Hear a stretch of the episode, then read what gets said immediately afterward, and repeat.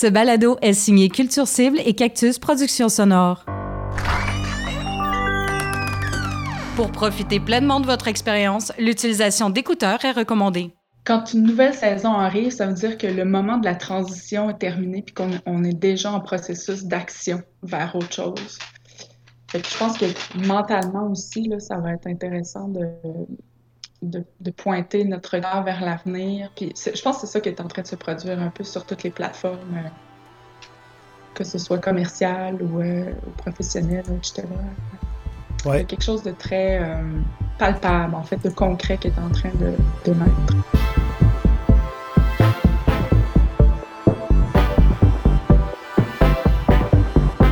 La Sentinelle, une série balado qui met en lumière les travailleurs et travailleuses autonomes du milieu de la culture, perturbés par la crise du coronavirus. Jean-François Roy, monteur et réalisateur du projet balado La Sentinelle. Ben Céline, écoute, euh, t'es un petit peu notre reporter sur place. J'aime ça te voir comme ça. Ben, on t'a eu une première fois en entrevue, on, s'en réjouit encore. Euh, fait que ça, c'était vraiment le fun. Mais comme tu l'as remarqué dans l'épisode 18, on s'en parle, les trois gars ensemble. On, veut, on voulait à tout prix te reparler pour faire un peu un suivi parce que la situation aux îles est très euh, particulière, elle est unique et on était curieux de, de voir un peu comment elle évolue vers quoi elle se dirige. Alors on fie un peu à toi pour avoir le pouls des Madelinos.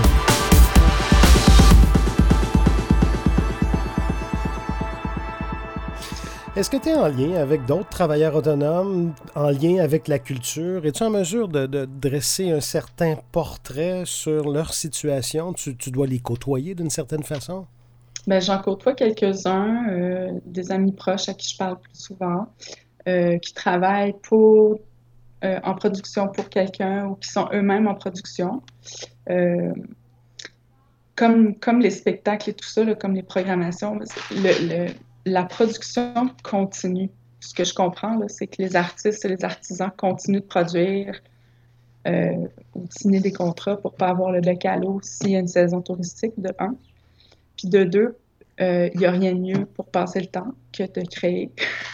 ouais, c'est de la création en confinement, euh, d'écriture surtout. Là. Euh, ouais, de l'écriture ou de la peinture ou de la, musique ou, ou, des produits dérivés. J'ai un ami qui tient une boutique de bande dessinée. Ben, c'est ça. Est-ce que je commande l'entièreté de, de, ma production j'en commande juste la moitié? Est-ce que, est que je vais avoir des grosses pertes? Si j'ai 25 de pertes cette année ou 80 de pertes, est-ce que je prends le risque maintenant d'investir 20, 30 000 en produits euh, pour, pour, essayer de vendre cet été? du côté de la production aussi, ça peut être complexe à, à préparer. C'est pas de la production qui est perdue pour des années futures. C'est juste que quand c'est prévu pour la saison 2020, par exemple, ben tu peux, tu peux la revendre plus tard, mais cette année, ça va être difficile. Je pense que ça va être difficile anyway. Euh, peut-être monétairement ou euh, psychologiquement, là, je pense qu'on va avoir besoin de se serrer les coudes euh, un peu plus. Mais pas juste les artistes, c'est ça l'affaire. Globalement, euh, est-ce que tu es, capable de voir un peu de comment se, dessine la saison touristique pour cette année ou c'est encore trop tôt? Parce qu'on se trouve un peu entre une espèce de période où il va y avoir un déconfinement. Si oui, il va être quand? Est-ce que, est que les activités vont, vont se poursuivre ou pouvons-nous rêver à un, semblant de saison touristique ou si l'ensemble des Madelinos se font à l'idée, il n'y en aura pas? C'est vraiment une question difficile à répondre. Ton feeling à toi? Euh, je pense que ça va être une petite saison. OK.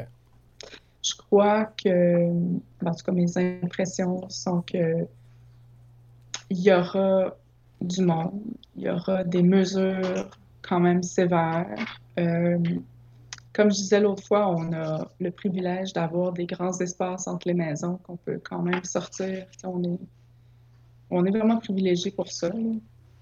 Euh, après ça, par rapport aux entreprises, à la restauration, tout ça, euh, comme j'entendais Louis-Philippe dans l'autre balado aussi parler que par rapport au, euh, au spectacle. La crise en culture, elle ne se terminera pas au même moment que la crise pour tout le reste du monde. En, culture, ça va être compliqué. Quand il va avoir la sortie, là, il, va avoir, il y a des grosses questions à se poser, genre, euh, tu sais, faire des shows avec euh, deux mètres de distance entre les gens, là, euh, je vois pas où ça peut être rentable. Tu Tu peux pas ouvrir le centre Bell pour avoir juste 1000 spectateurs qui se tiennent à distance. C'est pas payant. Fait que il va vraiment avoir une situation où ça va être très difficile. Puis là, à un moment donné, il va avoir une ouverture enfin au, spectacle. On va retourner à cette communion-là qui est tellement importante dans l'art. Ouais. Puis tout ce chemin-là est intéressant, tout. D'avoir une salle de 200 d'habitude, puis là, d'être euh, pogné à faire un spectacle devant ben, un public, c'est un public, et on les aime, puis euh, ça n'a pas de bon sens. Mais de faire, je sais pas, deux, un couple par table avec euh, un espace d'une table entre chaque table ou entre chaque chaise. c'est quand même, un, quand même un gros défi de réadaptation. Peut-être que ça va se faire. J'ai parlé au technicien de salle, au, directeur technique de, où est-ce qu'on fait nos spectacles habituellement. Puis, au Vieux-Treuil? Euh, au pas perdu. Ah, OK. Puis il disait qu'il allait aller voir euh, cette semaine, faire des aménagements probables pour, euh, pour adapter finalement la salle à recevoir moins de gens, mais toujours en, en, espérant pouvoir présenter des spectacles. Si jamais ça se dirigeait vers ce genre de solution, est-ce que toi, tu, tu, irais sur la scène? Est-ce que, pensons à l'impro, par exemple, parce que je sais que tu en fais beaucoup. Est-ce, est-ce que ce serait quelque chose que tu oserais essayer? Euh, moi, j'en ai besoin d'en faire. Euh, je crois que les gens ont envie d'en voir. Je, suis convaincue que les gens ont envie d'en voir. Après ça, est-ce qu'ils vont être au rendez-vous? Ça, c'est une autre affaire. Euh, il y a toutes sortes de conditions qui se mettent en place. Mais globalement, je pense que oui. Peut-être à équipe réduite peut-être, euh, c'est ça, à, public réduit aussi, qui, qui, devient une autre dynamique. Là. Ça devient vraiment autre chose. On est quand même habitué à avoir euh, plein de crowd euh, les soirées d'impro, mais on a aussi connu des petites salles, fait qu'il va falloir s'adapter à ça. L'autre chose, c'est que on a beaucoup de, on les appelle les vétérans, qui reviennent faire un match ou deux parce qu'ils sont en vacances aux îles. Fait que ça aussi, c'est une question à poser. Euh, est-ce que vous avez pris déjà des vacances aux îles? Est-ce que vous voulez venir jouer? Le cas échéant, qu'il y ait des spectacles. Euh, ça se peut qu'ils ne viennent pas. Ça se peut que nos collègues d'impro qui restent pas aux îles ne ben, viennent pas du tout passer des vacances ou veuillent pas se, mêler à, ce genre d'activité-là pendant la saison. Hum. Mais moi, je serais game.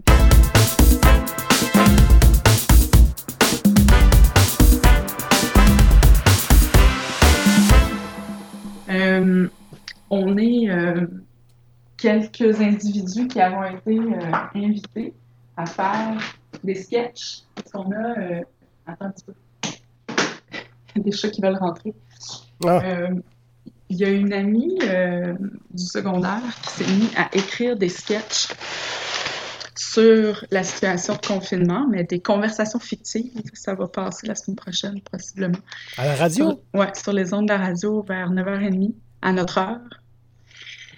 Puis la Ligue d'impro, on a été euh, invité à participer euh, bénévolement à, cette folie. Fait qu'on va enregistrer ça bientôt, mais c'est des conversations, il doit en avoir, euh, je sais pas, là, 24, 25, 28, 30 conversations fictives entre, par exemple, un jeune du secondaire avec un prof de français qui se rencontre au IGA. Puis là, ben, il parle de, la COVID, puis du confinement, puis comment ça qu'il y a du monde sur le parking. Puis c'est tout comme les habitudes que les gens ont modifiées ou pas qui sont relevées dans ces conversations-là. Fait que c'est la radio qui a approché directement l'auteur, puis l'auteur nous a demandé si on serait intéressé. Fait que c'est comme une appropriation de nos ondes qu'on va faire euh, euh, prochainement. c'est super intéressant. C'est un super projet. Ben oui, écoute, c'est extraordinaire. Là. Non, non, c'est euh, particulier. Qu'est-ce que tu fais, là? je signe au chat de descendre sur le comptoir. OK, ça, c'est ton claquement de doigts? Je reviens. My God, t'as de l'autorité, hein? Revenons donc à ce, projet-là, ce sujet-là. je trouve ça vraiment fabuleux. Euh, mais quelle belle initiative. Euh, finalement, on se trouve à avoir un, un, miroir, un peu un portrait, un regard sur la situation de crise que vous vivez, mais diffusé à votre radio. Oui, exactement. Ça va être une belle euh, opportunité de, de, rire un peu de nos travers pendant euh, ce confinement, puis de mettre le doigt sur les habitudes qu'on a en même temps. C'est finement écrit. Isabelle Lapierre, c'est une fille qui a bien du punch. C'est pas une fille qui est sur la scène culturelle écrite. Là. Elle joue de la musique, elle joue dans un groupe qui s'appelle Les Demoiselles. Elle est bassiste, euh, guitariste et chante.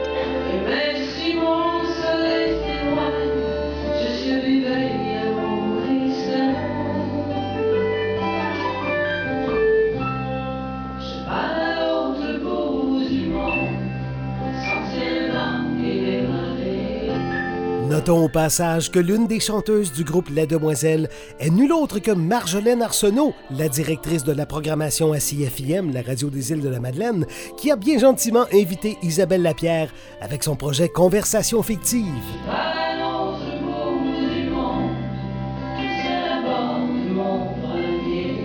Elle a toujours été. Euh, elle est issue d'une famille de comiques. OK. un canton de comiques, là, je trouve les Cap Fatima, euh, étant du Nord, je trouve que c'est des gens qui ont beaucoup, beaucoup, beaucoup d'humour.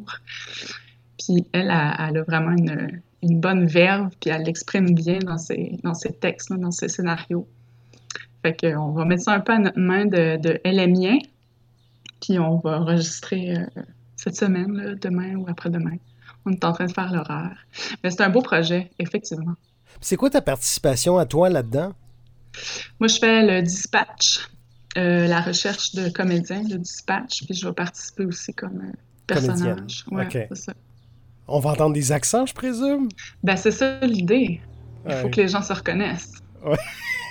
Sans dire c'est qui, il faut qu'ils se reconnaissent. Mais on parle de monde de Fatima, de monde de Capomel, de Afro Maison. Euh, c'est ça. On a, on a six, quatre à six textes à lire. C'est une page, euh, deux pages à peu près de conversation. C'est très, très court. C'est à peu près trois minutes. Ah, c'est vraiment une belle, euh, une belle euh, initiative, ça. moi, je, je, me suis promené pas mal en province, dans différentes régions, et je remarque que le rapport de la radio communautaire aux gens qui habitent en région est très intime. Il est super important. Beaucoup de choses se, se transitent par la radio. Euh, c'est le cœur, c'est le poumon d'une région.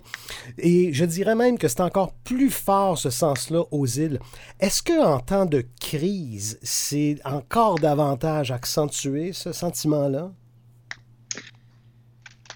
Le, ouais, le sentiment est accentué dans la mesure où il y a des nouvelles informations qu'on va avoir bientôt. Euh, dans l'attente de nouvelles informations. Euh, c'est pas rare de rentrer dans une shop en temps normal, euh, puis que la radio est ouverte même s'il n'y a personne, ou dans une maison, la radio est ouverte. Je ne peux pas dire un pourcentage de maisons qui gardent la radio ouverte, mais je pense que ça doit être pas, mal élevé. Oui, tout, le monde écoute la radio aux îles. Oui, la radio des îles, je trouve que c'est une, bonne radio proche des gens. Euh, qui diffuse beaucoup les talents locaux aussi et euh, qui s'adresse aux Madelinots euh, de façon très correcte, familiale. je veux dire, dans, y a beaucoup de, de mots qui sont locaux aussi qui sont employés. c'est pas une radio internationale, on s'entend pour, pour l'accent, etc. Oui, puis c'est une radio qui vous appartient aussi. Euh, c'est quelque chose qu'on voit rarement en centre urbain, ça. Écoute, je voulais savoir, quand on s'est parlé euh, à micro censuré, j'aime bien dire ça comme ça, plutôt que micro fermé, parce que mon micro est toujours ouvert, mais à micro censuré, on a parlé de ton projet de souligner les 40 ans de la Ligue d'improvisation, la Ligue madelinienne mm. d'improvisation. Euh, est-ce que c'est un sujet euh, dont on peut parler, ça, ou c'est secret? Ah, il n'y a rien de secret. Parfait. Tu voulais faire une série balado. Où est-ce que ça en est, ça? Euh, sur la glace, qui fond. Fait que c'est euh, ouais, c'est ça. C'est des balados qui, sont un peu humides pour l'instant, mais euh, on va sécher tout ça puis on va reprendre ça à bras le corps. Qu'est-ce que tu souhaites faire avec ça? C'est quoi le plan? Moi, j'aimerais ça que la ligne présentée avec ces balados-là de, invite des gens qui ont participé à l'impro, à la LMI, euh, comme joueurs ou comme membres de staff, puis qui nous racontent euh, ses premiers instants. Je voudrais avoir la partie intime de la LMI des membres de la LMI. C'est vraiment étrange comme phrase. non, je comprends. C'est qu'on voit ça rarement, mais tu veux justement aller euh, dans... Ben, un peu comme on a fait dans notre balado numéro 18 avec Marc-André et Louis-Philippe. C'est un striptease de l'âme. On s'est un peu mis à nu pour partager un peu nos, euh, nos, nos perspectives, nos impressions. Puis de connaître aussi la partie euh, qui te rassure dans ce que tu fais quand tu penses à l'impro quand tu travailles dans un domaine, puis tu dis Ah, si j'avais pas fait de l'impro, ça, ça serait peut-être plus difficile. Euh, ça, faire de l'impro, ça m'a amené à être capable de faire une entrevue pour aller travailler là ou d'être capable de parler à un groupe où euh, je, le, je, le, ressens tout le temps. J'ai cet ADN d'improvisateur. C'est des gens qui pourraient nous dire ce genre d'anecdotes ou de, de ressentis. Ouais, de documenter la portée. Exactement. De savoir l'impact que ça a eu sur la vie de la personne.